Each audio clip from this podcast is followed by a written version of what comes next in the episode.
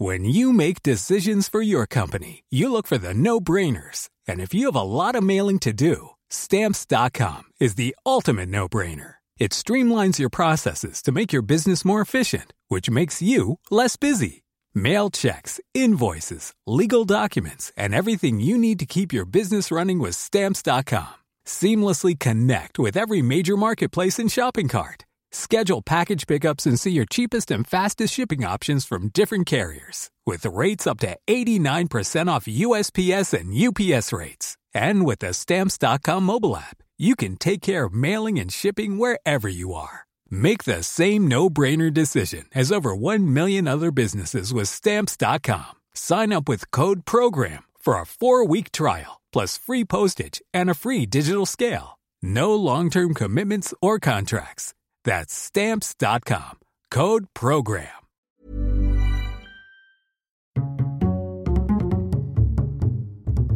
Culture G, votre podcast quotidien. Il y a certains épisodes de Culture G qui sont intéressants, d'autres surprenants ou amusants. L'épisode d'aujourd'hui est arrangé dans la catégorie nécessaire, sauf bien sûr si vous parlez déjà anglais couramment.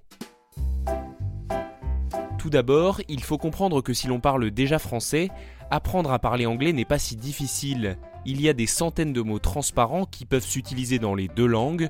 Je vous assure que si vous essayez d'apprendre le mandarin, ça ne sera pas la même histoire. Si vous parlez correctement anglais mais qu'au détour d'une conversation vous oubliez un mot, vous pouvez le tenter en français et parfois ça passe. But alors you are French. Cela dit, vous prenez le risque d'être mal compris parce que certains mots sont de faux amis. Ils existent aussi en anglais mais ils ne veulent pas dire la même chose qu'en français. I don't understand. Voici les 10 pièges les plus courants dans lesquels il ne faut pas tomber. Numéro 1. Agenda. Si vous voulez parler du carnet ou de l'application dans laquelle vous notez votre emploi du temps, il ne faut pas utiliser le mot agenda, mais diary. En anglais, agenda signifie plutôt le programme, l'ordre du jour. Retenez cette nuance, elle est importante pour éviter un quiproquo. Number 2. Actually. C'est un classique. Actually veut dire en réalité, en fait, et non actuellement. C'est une erreur de débutant très répandue. Dans le même genre, il y a aussi definitely, qui ne veut pas dire définitivement, mais plutôt absolument, sans aucun doute. C'est facile à retenir, non? No, definitely not. Numéro 4. College. Si vous êtes fan de séries télé américaines, vous ne devriez pas faire cette erreur.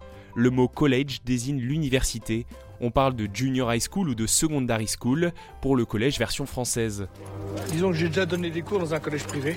Numéro 5, coin, qui s'écrit comme coin, mais qui n'a pas du tout le même sens. A coin, c'est une pièce de monnaie. Un coin se dit. A corner. Numéro 6, le mot library signifie bibliothèque et non librairie, qui se dit a bookshop ou a bookstore. Numéro 8. A location ne veut pas dire une location. Ce faux ami-là fait des ravages chez les voyageurs occasionnels. A location signifie un emplacement, une localisation, GPS par exemple. Localisation en cours. Dans le même style, a photograph veut dire une photo.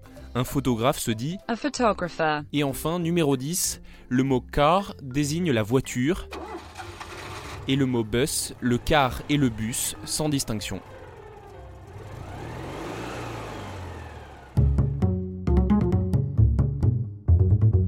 Merci d'avoir écouté cet épisode jusqu'au bout, en espérant que cela vous aidera à mieux parler la langue de Shakespeare. N'oubliez pas de vous abonner à Culture G si ça vous a intéressé, et See you tomorrow. When you make decisions for your company, you look for the no-brainers. If you have a lot of mailing to do, stamps.com is the ultimate no-brainer. Use the stamps.com mobile app to mail everything you need to keep your business running with up to 89% off USPS and UPS. Make the same no-brainer decision as over 1 million other businesses with stamps.com. Use code PROGRAM for a special offer. That's stamps.com, code PROGRAM.